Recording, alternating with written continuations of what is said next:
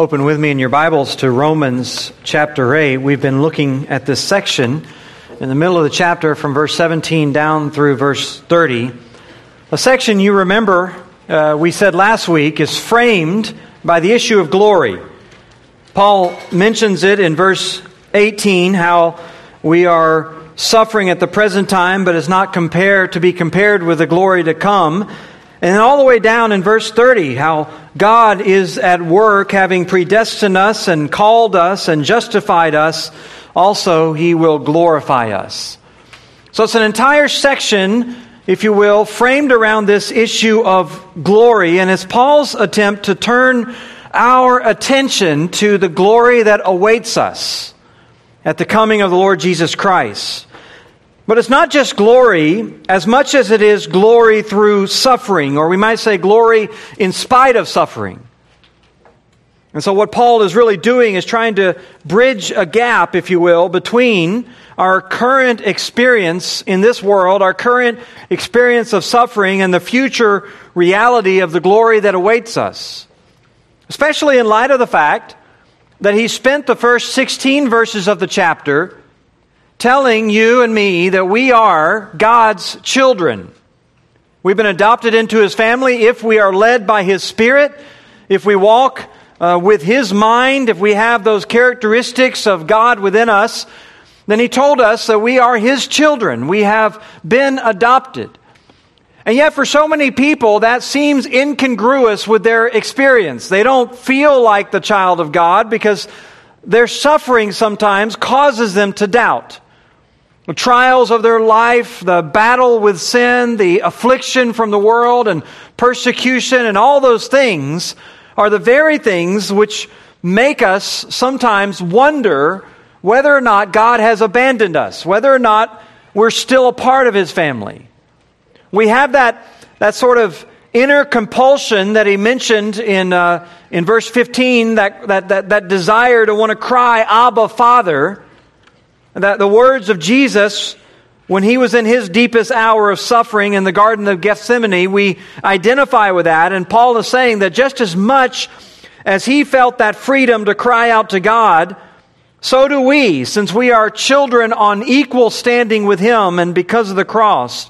But just like Jesus, although we share an inheritance with him, although we are fellow heirs with him, our inheritance lies at the end of a pathway of suffering.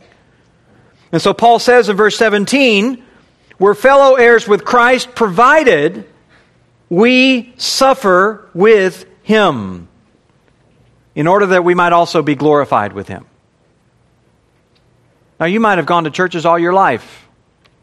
And the message that you hear is that you come to Jesus and he provides you with peace and comfort and wealth and health and prosperity and good things.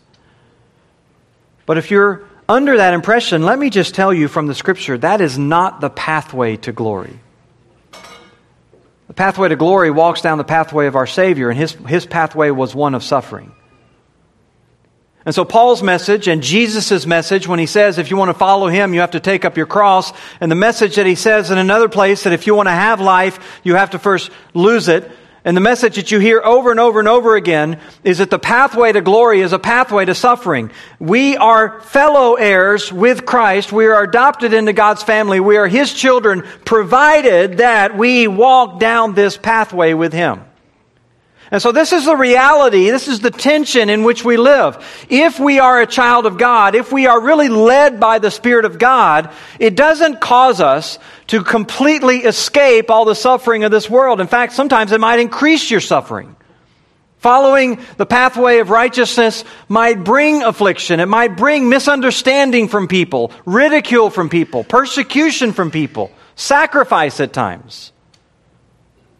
But Paul wants us to know in verse 18, he tells us, I consider that the sufferings of this present time are not worthy to be compared with the glory that is to be revealed. Knowing what's in store for us, Paul says we should constantly be reflecting on the fact that our momentary light suffering isn't worth being compared with the glory that is to follow. And so, really, what we are in constant need of is this transformation in our minds, a constant renewal in our minds of our view of our sufferings, our view of our difficulties, our view of our struggles. And it doesn't matter if it's a struggle with your health. It doesn't matter if it's a struggle with your finances. It doesn't matter if it's a struggle in your marriage. It doesn't matter if it's a struggle at work. What Paul wants to do is to transform your understanding of sufferings through this passage. He wants to, if you will, lift you up so that you're, rather than sort of looking at it from down in the maze of all of your, uh, of your conundrums, he wants to lift you up so that you can look on it from the divine perspective. In fact, there are multiple perspectives that he's giving to us in this, but all of them ultimately helping us understand the way that God sees it so that we can if you will, begin to embrace these sufferings for what God's doing in them. Not only does suffering not mean that God has abandoned you, not only does it not mean that somehow you have been separated from the love of God in Christ Jesus, what Paul will eventually tell us is that not only these a way for you to identify with Christ, but in fact, down in verse 28, God is even using them He's working all things together for your good if you're called according to His glory. In fact, God's using the trials, as Paul goes on to say in verses 29 and 30. He's using all of these difficulties to make you more like Christ.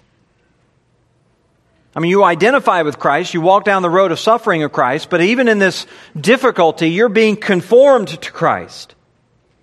So, this is a passage that is raising us up above the day to day struggles of wherever we might be to set our eyes on what this is all about, what is coming for us, what awaits us, and what God's doing in the process in the meantime.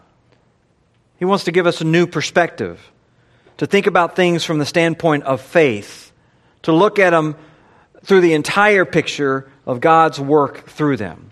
Now, to do that, Paul is really breaking this down for us in four perspectives, involving, if you will, four players uh, that, are, that are at work in this suffering uh, and helping us comprehend God's glorious purposes in our suffering. Four different perspectives from from, from four different participants in this process, each one intended to encourage you, to stir you with a sense of hope, to build your patience, and even to build your sense of anticipation over what is to come. Four different perspectives from four different participants that encourage us in the way God is working out our glory through our suffering.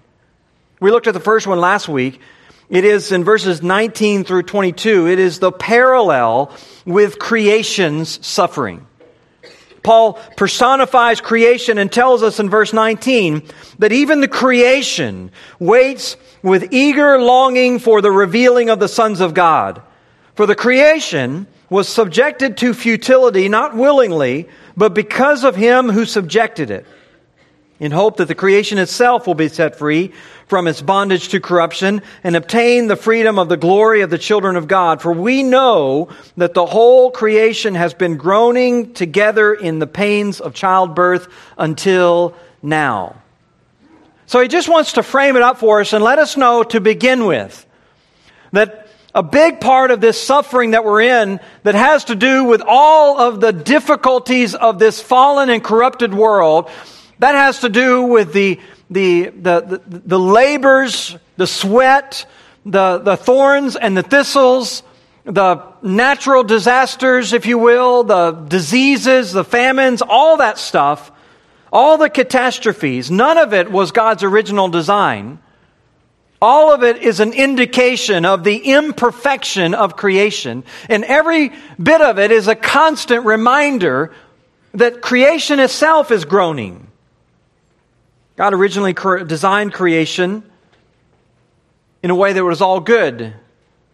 But as a result of the curse, because of the fall of mankind, it has been plunged into this cosmic, cosmic cycle of decay and corruption.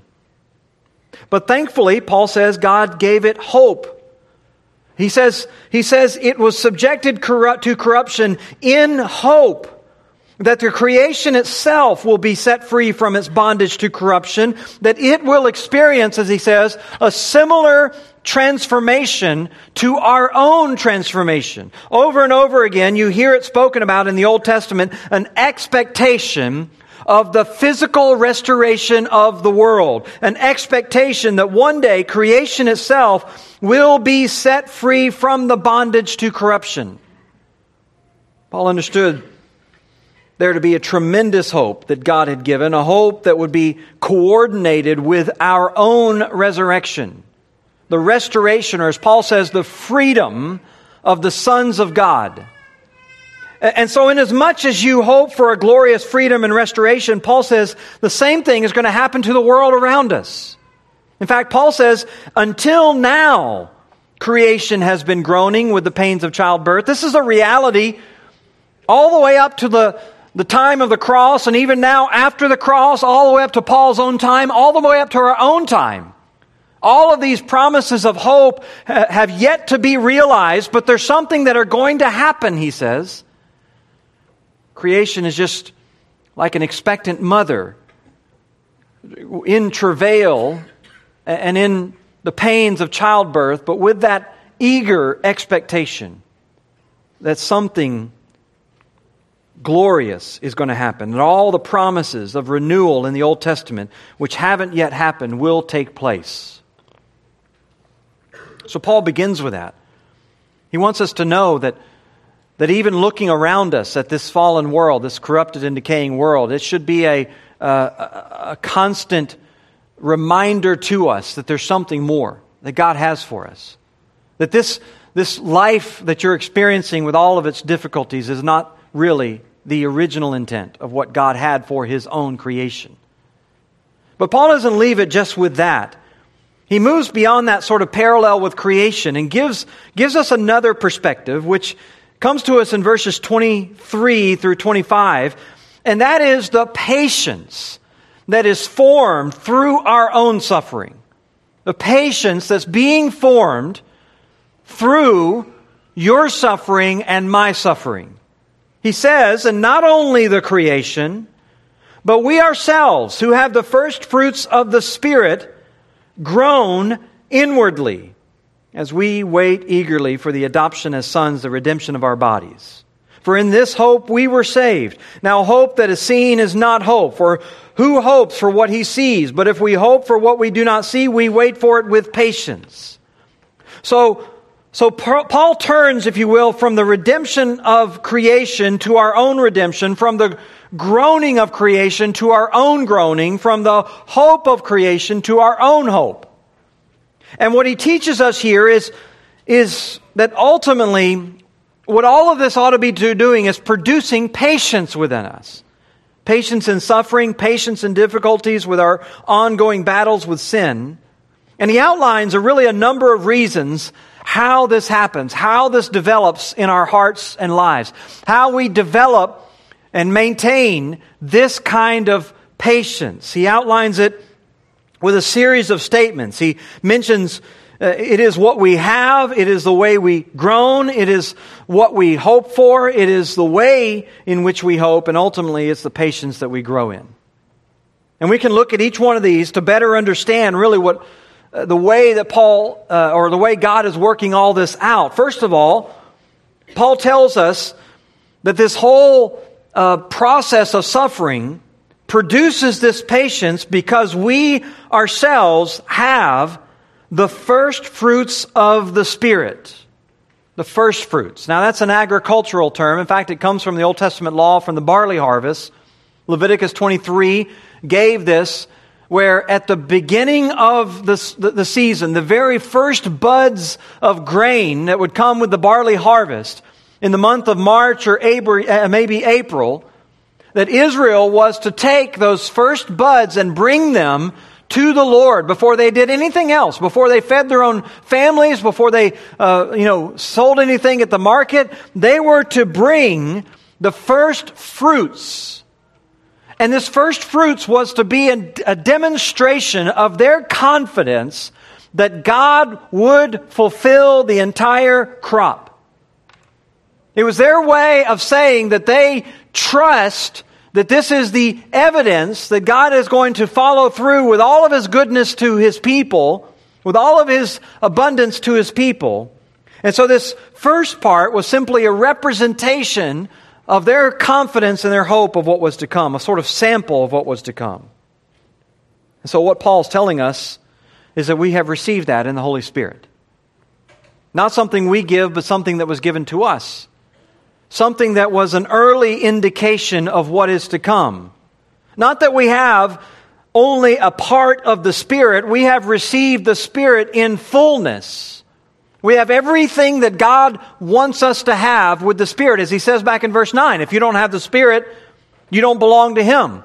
If you're not experiencing the Spirit, you don't belong to Christ.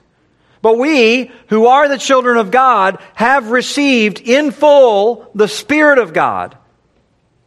But the Spirit represents only a part of all that God has to give to us. He's come, He's given us new life. We've tasted of the newness, it is real inside of us. But it's not all that God has to give. Because as we said in the past weeks, when Christ returns, these outer bodies that we still suffer along in, these decaying bodies, these still corrupted bodies that we're in, they are going to experience a transformation of the same kind that our inner man has already experienced. What has already become a reality on the inside is going to become a reality on the outside. And so the Spirit uh, gives us just a sort of foretaste of that a desire within to obey God, a yearning to be pure, an aspiration to walk in wisdom, a longing to glorify God, to do more for God. All of that is a part of this new life that comes to us by the Spirit. But those things are just samples. They're just samples of what is going to come in fullness at the appearing of the Lord Jesus Christ. A final, a full, manifestation in our outer bodies.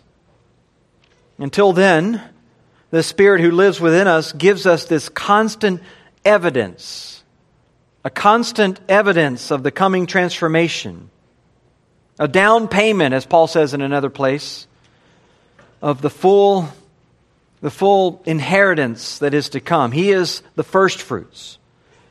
Which, secondly, Paul tells us then that because we have this Spirit, we secondly, we groan inwardly. We who have the Spirit, and this is only those who have the Spirit, we're groaning. That's what he says in verse 23 caught in this place between what God has already done on the inside and what still has not happened on the outside, we groan with this discomfort. We are groaning, we are aching, we're feeling sadness, we're feeling distress because our obedience to the Lord is still incomplete. It's not what, it, what we want it to be. It's not what we hope it to be. It's not what we long for. And so, because we have the first fruits of the Spirit, those who have that necessarily feel this aching to want that process that has started within to be fully manifest on the outside. Now, these aren't necessarily verbal groans. Paul, in fact, says that we're groaning inwardly. So these are not verbal laments, but they're more like attitudes. Attitudes in the continued uh, face of our, the weakness of our flesh. We continue to grapple with disappointment. We groan whenever we look at our own life and see what still hasn't been subjected to Christ the way we want it to be. And because of those inward groans, uh, they are they're, they're non-verbalized, but they are propelling us on to righteousness. Now don't misread this, these inward groans. This is by no means what we might call grumbling.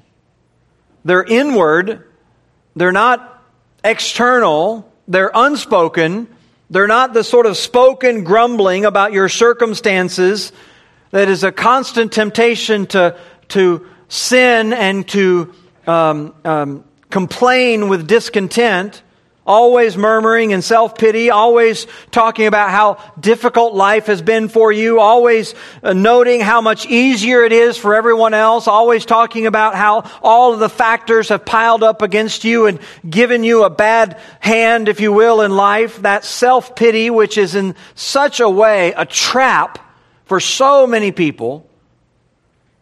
Most times it's not an indication that you're weary of sin. Most of the time it's an indication that you're looking for an excuse to sin.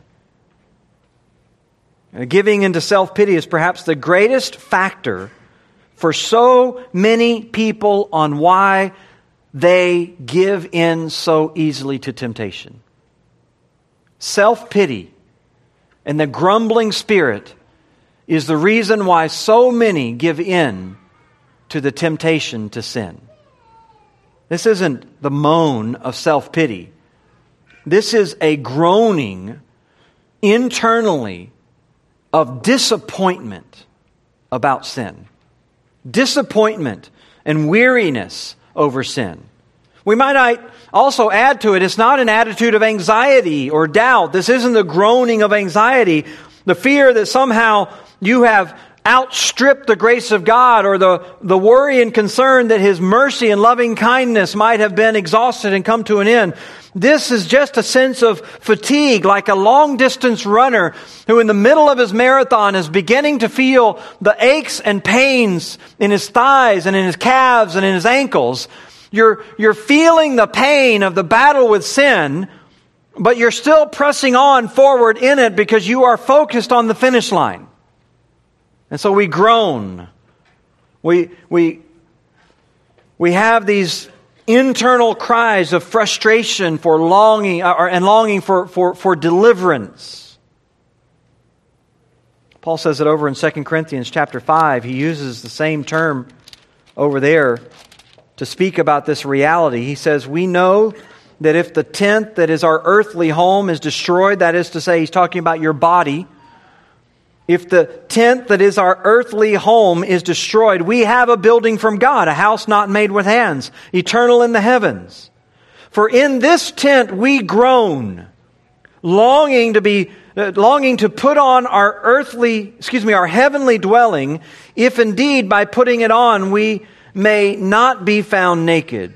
For while we're still in this tent, we groan being burdened, not that we would be unclothed, but that we would be further clothed, so that what is mortal would be swallowed up in by life. As Paul goes on to say, therefore we make it our aim. We, we make it our aim that while we're in this body, we might be pleasing to Him. This is what the groan yields. It is a yearning, not just a, a, against sin, but a yearning for righteousness. Far from the groan of self pity, this is the groan of striving, of wanting to please God more. But we feel the burden, the weakness of our flesh. Like the psalmist, Psalm 38, David says, My iniquities have gone over my head like a heavy burden. They're too heavy for me. My wounds are, uh, my wounds stink and fester because of my foolishness. I'm feeble and crushed. I groan because of the tumult of my heart. O Lord, all my longing is before you. My sighing isn't hidden from you. This is the way a Christian is. This is the, the difficulty that you have. See, your suffering, your suffering may not even be its greatest on the outside. It might be just as great on the inside. As you're battling against sin, people might look at on the outside and think that things are going just well, but inside you are groaning, you're longing. The more and more you go in this life, the more and more you hate sin, the more and more disappointed you are with your lack of conformity to Christ, the more and more you long for heaven. It pains you to see the ongoing weaknesses of your flesh. It pains you to see the, the downward spiral of this world, the ongoing corruption that's around us. It pains you to watch people over and over again reject God, reject His will, reject His glory, and go a pathway of darkness and foolishness. All of that stuff just causes you to groan. And so we groan and we pray with the Apostle Paul in 1 Corinthians 16 Come, Lord, come. Or with the Apostle John in Revelation 22 Come quickly, Lord Jesus. Or even with the Lord Himself Your kingdom come, your will be done on earth as it is in heaven. That's our groan. Those are the inward cries that we're lifting up to the Lord every, every day, wanting so badly for God's will to be done.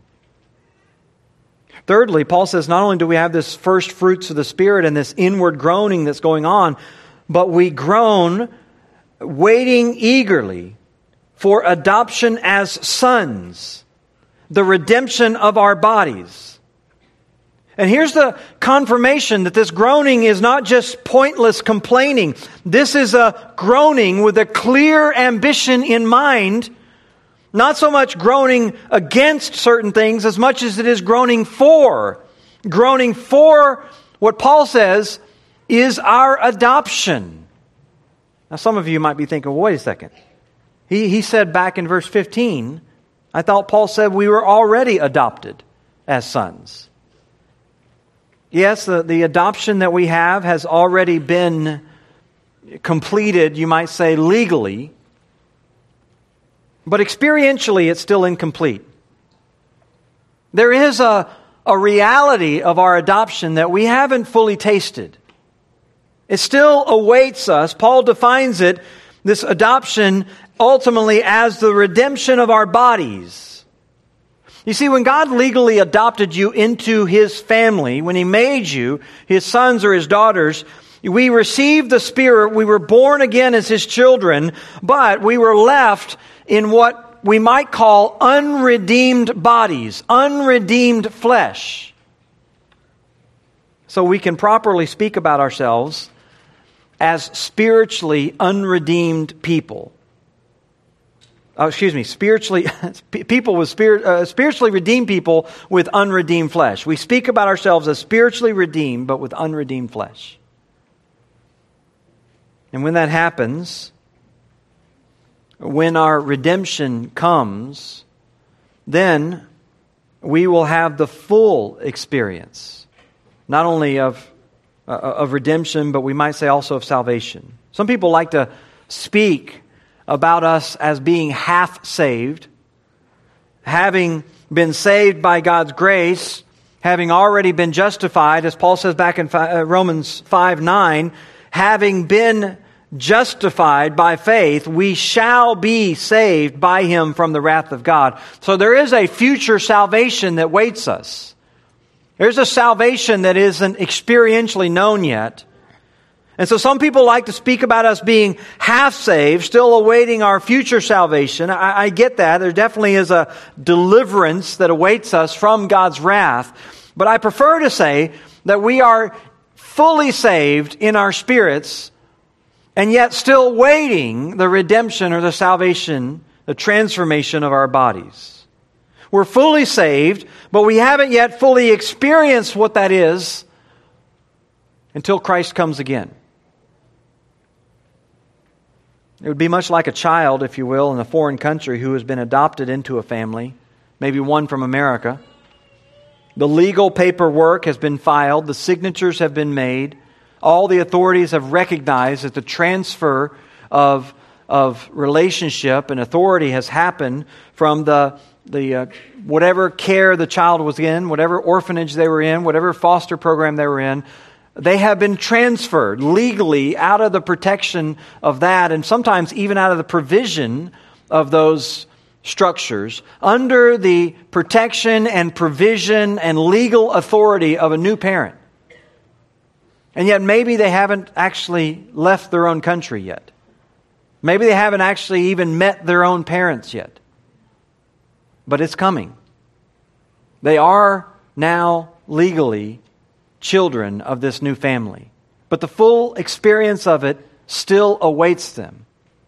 Maybe they can't even imagine what it will be like, but it's theirs in full and in total. So the full experience of fellowship with the new family hasn't yet occurred until Christ comes again. When that happens, we're going to go through a transformation. Now, you might have thought that heaven, you might have thought that the afterlife is just some sort of sort of spiritual angelic experience where you sort of leave your body altogether and you float through the clouds for the rest of eternity. But that's far from what the scripture says awaits you. Paul talks about it in 1 Corinthians 15. He speaks about the coming of Christ bringing about a resurrection of our bodies. And when he speaks about that, he puts in contrast our current unredeemed flesh. He says, what is sown perishable will be raised imperishable. In other words, this redemption of our bodies will result in a new, immortal, and, and eternally durable body. A body that therefore will never die again. One of the tra- tragic consequences of the fall into sin was that our bodies, which were originally created to live forever, became mortal. They became subject to death and decay. And so, without exception, every human being born is born with a perishable body. Really, from the moment you are born, the process of, of aging and deterioration begins. So that even the healthiest people, as they get older, become weaker, become more subject to disease, various physical problems. And then, of course, upon death, decay sets in very rapidly with our bodies. The psalmist says, He himself knows our frame. He is mindful that we are but de- dust. For man, his days are like grass. As a flower of the field, so he flourishes. When the wind passes over it, it is no more. This place acknowledges it no longer. So, so this has always been recognized. There's a frailty to our bodies because of the fall of sin. But the resurrected body, Paul says, won't be like that. From the moment it is created and for all eternity, it will exist perfect, unblemished, and imperishable. That means it will never grow old, it will never have sickness, it will never decay, it will never deteriorate. And along with that, since aging is a part of the process of corruption, our bodies will show no signs of age. They will represent God's creation of humanity at its peak.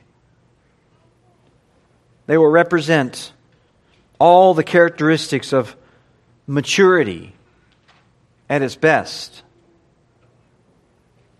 In short, they'll represent what God intended man to be in, Adam and Eve in the garden. There will be no injury, no disease, everything restored to perfection. All this, of course, is part of Christ's work, not only in restoring us, but in restoring everything. He will fully perform his role as Redeemer, restoring, uh, obviously, first our spirits, then our bodies, and then the world, bringing everything back into the perfection of creation when God declared it is very good. But not just that. In 1 Corinthians 15, Paul says that our bodies will be redeemed not just in their makeup, but also in their purpose. Because he says that the current body was sown in dishonor, but the resurrected body will be raised in glory. So he makes this contrast that, that harkens back to, if you will, the image of God for, in which we were created, that was marred at the, at the fall. We were created to bear the likeness and the image of God, to reflect and represent Him among His creation. And then sin entered, and all of that became tainted, and our depravity meant that somehow now sin hinders our fulfillment of our role and design by God. Because of our sin, we can't fully reflect God's mind. We can't fully reflect God's character as we were meant to. We can't fully accomplish the original task that was assigned to us in overseeing His creation. People often ask me, well, if you believe in a restored creation, if you believe in a millennial kingdom, what are we going to do for all that time? Well, I think we're going to do what God originally designed us to do. We're going to rule over His creation. We're going to bring glory to Him in, in every avenue. We're going to be engaged in that original assignment of subduing the earth, bringing glory to God, being appropriate image bearers and likeness bearers. Along with that, Paul says there in 1 Corinthians 15 that our current body was sown in weakness, it'll be raised in power. I believe that's really a reference to our physical qualities, not just our spiritual power, as Paul goes on to say later in that chapter, but our resurrected bodies will demonstrate a, a, a, resourcefulness, a power that we've never known in this life. There will be, in other words, a complete reversal of all the effects of fall upon the human body. The, the body originally created with all the power of intelligence, all the uh, untainted uh, abilities that were given to it, the unmitigated effects uh, of sin against, uh, on the mind will be reversed. And so we will experience not just energy and intelligence, but creativity and activity and what we might call ingenuity and industry. We will fill God's kingdom with so much wonder and so much glory to Him in the way that we serve Him, just like He wanted Adam and Eve to. This was his design for humanity. We'll be living it out according to his perfect plan. Paul also says there in 1 Corinthians 15, it was sown a natural body, but our redeemed body, he says, will be raised a spiritual body. Now, don't read that and think that he's talking about a non material body. When he says it's raised a spiritual body, he doesn't mean it's raised a non material body, but what he's saying is that it's raised a fundamentally spiritually oriented body. This is the contrast that Paul makes several times in, in the book of Corinth. When he uses the word spiritual, he tells the Corinthians that they're not spiritual. What he's saying is that you're not oriented towards the Spirit. And so what he's telling us here is that our bodies, they were, they were sown natural. They were sown, if you will, still corrupted by the flesh and everything. But they will be raised rising above all those sinful passions, rising above, above all the corrupted thoughts of our mind, rising above all the battle with temptation, there will be an unfettered devotion and service to the Lord. Now, if you're a believer, you've already tasted this. If you're a believer, you've already internally experienced this. The scripture says, if any man is in Christ, he's a new creature. Old things have passed away and all things have become new. There has been a total transformation in your heart if you're a believer. Whereas before you had no interest in the things of God, whereas before you had no interest in the Word, whereas before you may not have been interested in Christian fellowship, in worshiping and praising God, there's been a total transformation where now all of your desires have been oriented towards wanting to please God. Ambitions have been replaced, your old ambitions with new ambitions in Christ. But all of that still imprisoned in the old flesh, our old bodies so that even while we have new ambitions and new desires, they must constantly do battle against old temptations and the ongoing corruption and error that fills our minds because of this world. But in our resurrected bodies, Paul says they'll be completely spiritual. Without all the hindrances of the old body, completely spiritual people. And all those desires fulfilled. So Paul here in Romans 8:23, this is what he's talking about. We wait eagerly for that day. We're groaning for that day. We have this internal longing. We want to fully experience it. As John says in 1 John 3, those who set their uh, hope on this are being transformed into his likeness because of that. We are so focused on this new body. We're always dreaming and thinking about this new body that as that happens, we're constantly being transformed into the likeness of it, even here and now. Here in Romans 8, Paul adds a fourth statement that helps us to sort of understand how all this process is then working out. Not only do we have this this first fruits that leads to this groaning and this, this longing, this eager waiting. But he says that we're also in this process of change because of what we hope for.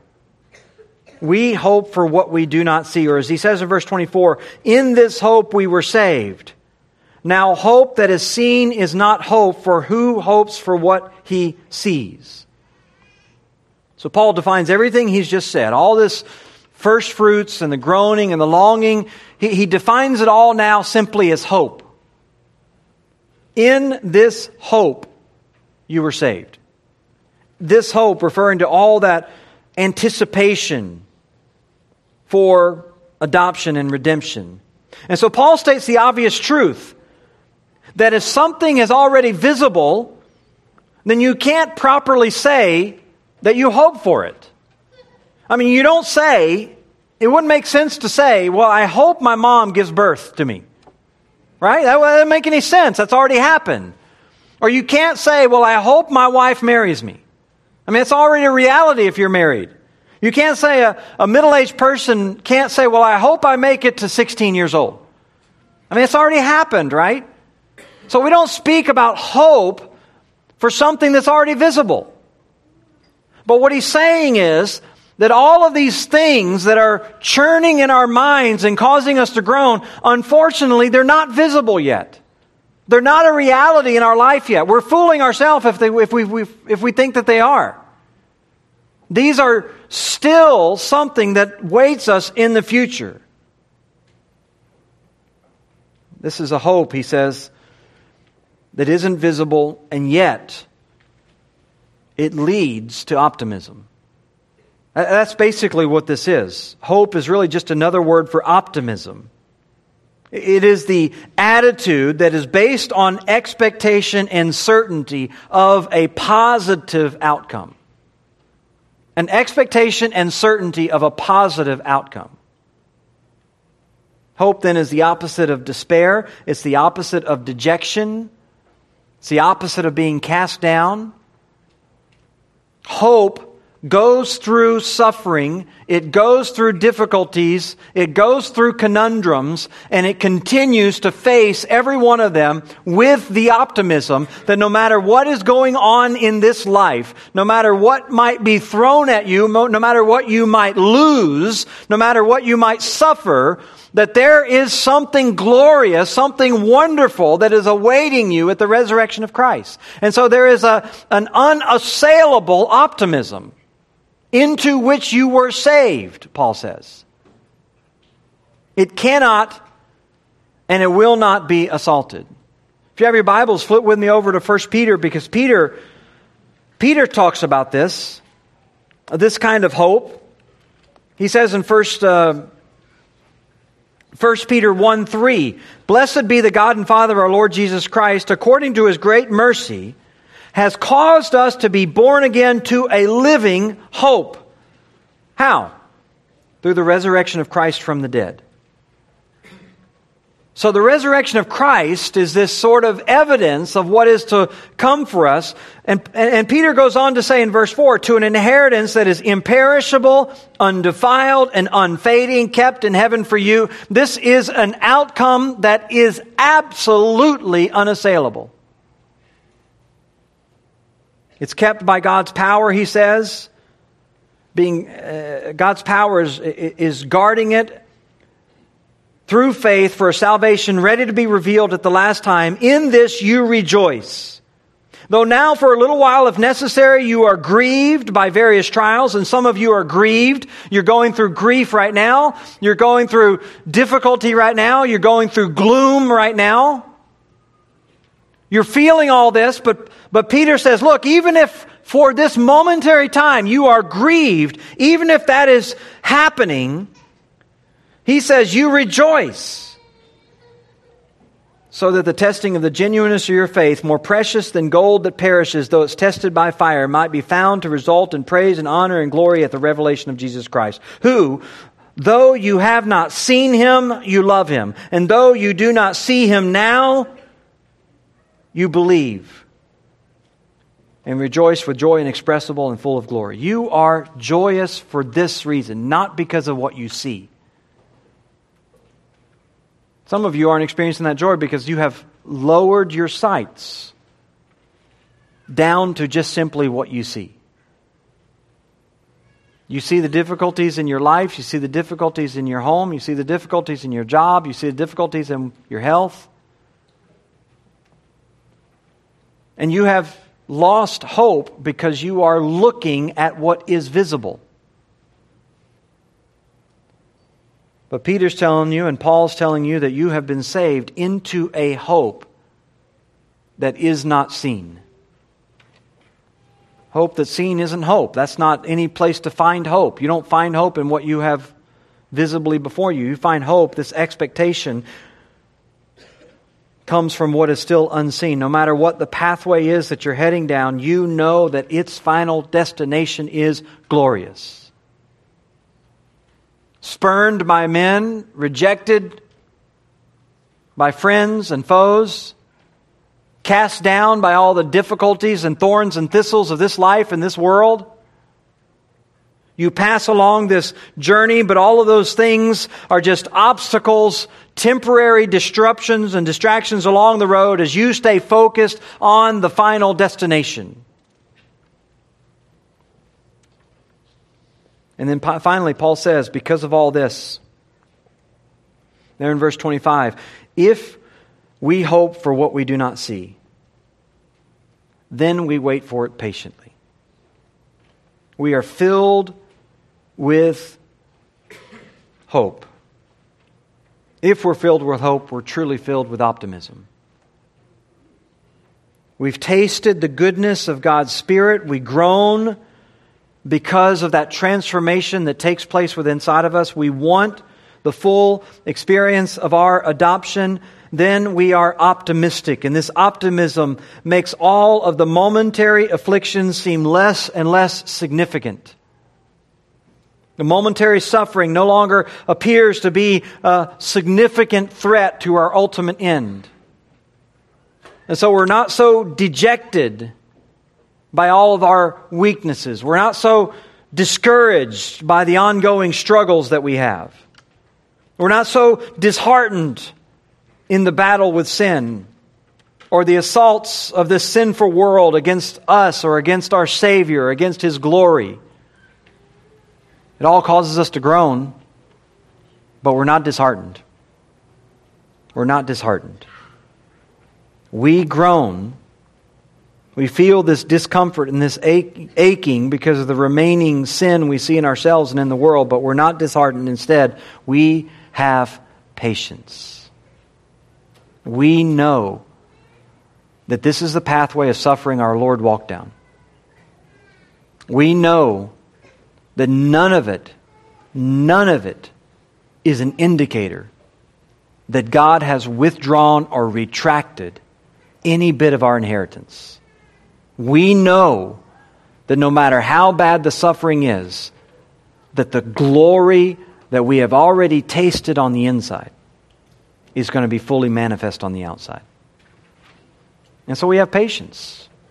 We can go through the, the difficulties, we can face the conflicts. We can even understand how all of this stuff is stripping away the remaining sinfulness in our life, and we embrace it. We know the suffering is even conforming us to the image of Christ. It's a perspective we need. We need to be lifted out of all the mire and muck of everyday life and brought back to the place where we see the whole picture the way God sees it. He's working it out. You're in the midst of it right now. Creation's in the midst of it right now. There's upheaval around us in the natural world, the natural order. There's upheaval in your natural bodies. But God has given us hope. He's called us to it. And we'll endure in patience because of it. That's if you're in Christ. The sad thing is, if you're not in Christ, then there is no hope. There's nothing to look forward to but the fearful judgment of God. The suffering and the pain that you have right now are just a foretaste of the suffering and pain of eternal destruction. Our warning to you today is that you wouldn't leave here having come so close to adoption and to glory to only turn around and walk away into damnation. If you're here today and you don't know Christ, if you're here today and you don't know anything about the first fruits in your heart and life, you haven't experienced any of this transformation inside. If you're here today and you are feeling the hopelessness and the despair of your suffering and your sin, we're pleading with you. Come to Christ. He will accept you. He will adopt you. He'll make you his own. He'll give you his spirit, and he'll destine you for glory. Well, let's stand together. We'll be dismissed with a word of prayer and a song.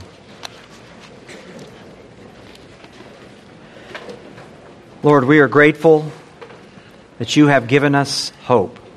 Thankful that you have put within our hearts the first fruits, the groaning of the Spirit who's within us, causing us to yearn and long for that final day. I pray, Father, that you would make it all the more clear to us.